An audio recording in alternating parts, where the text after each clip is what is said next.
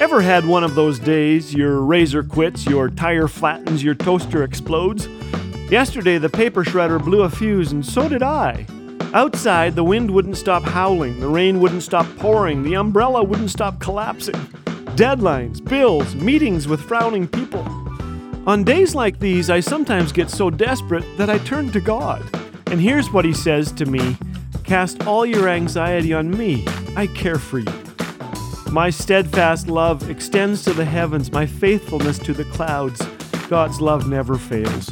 And then I remind myself that others have it far worse, like the guy in the hospital whose insurance agent said, Your policy covers falling off a roof, but not hitting the ground.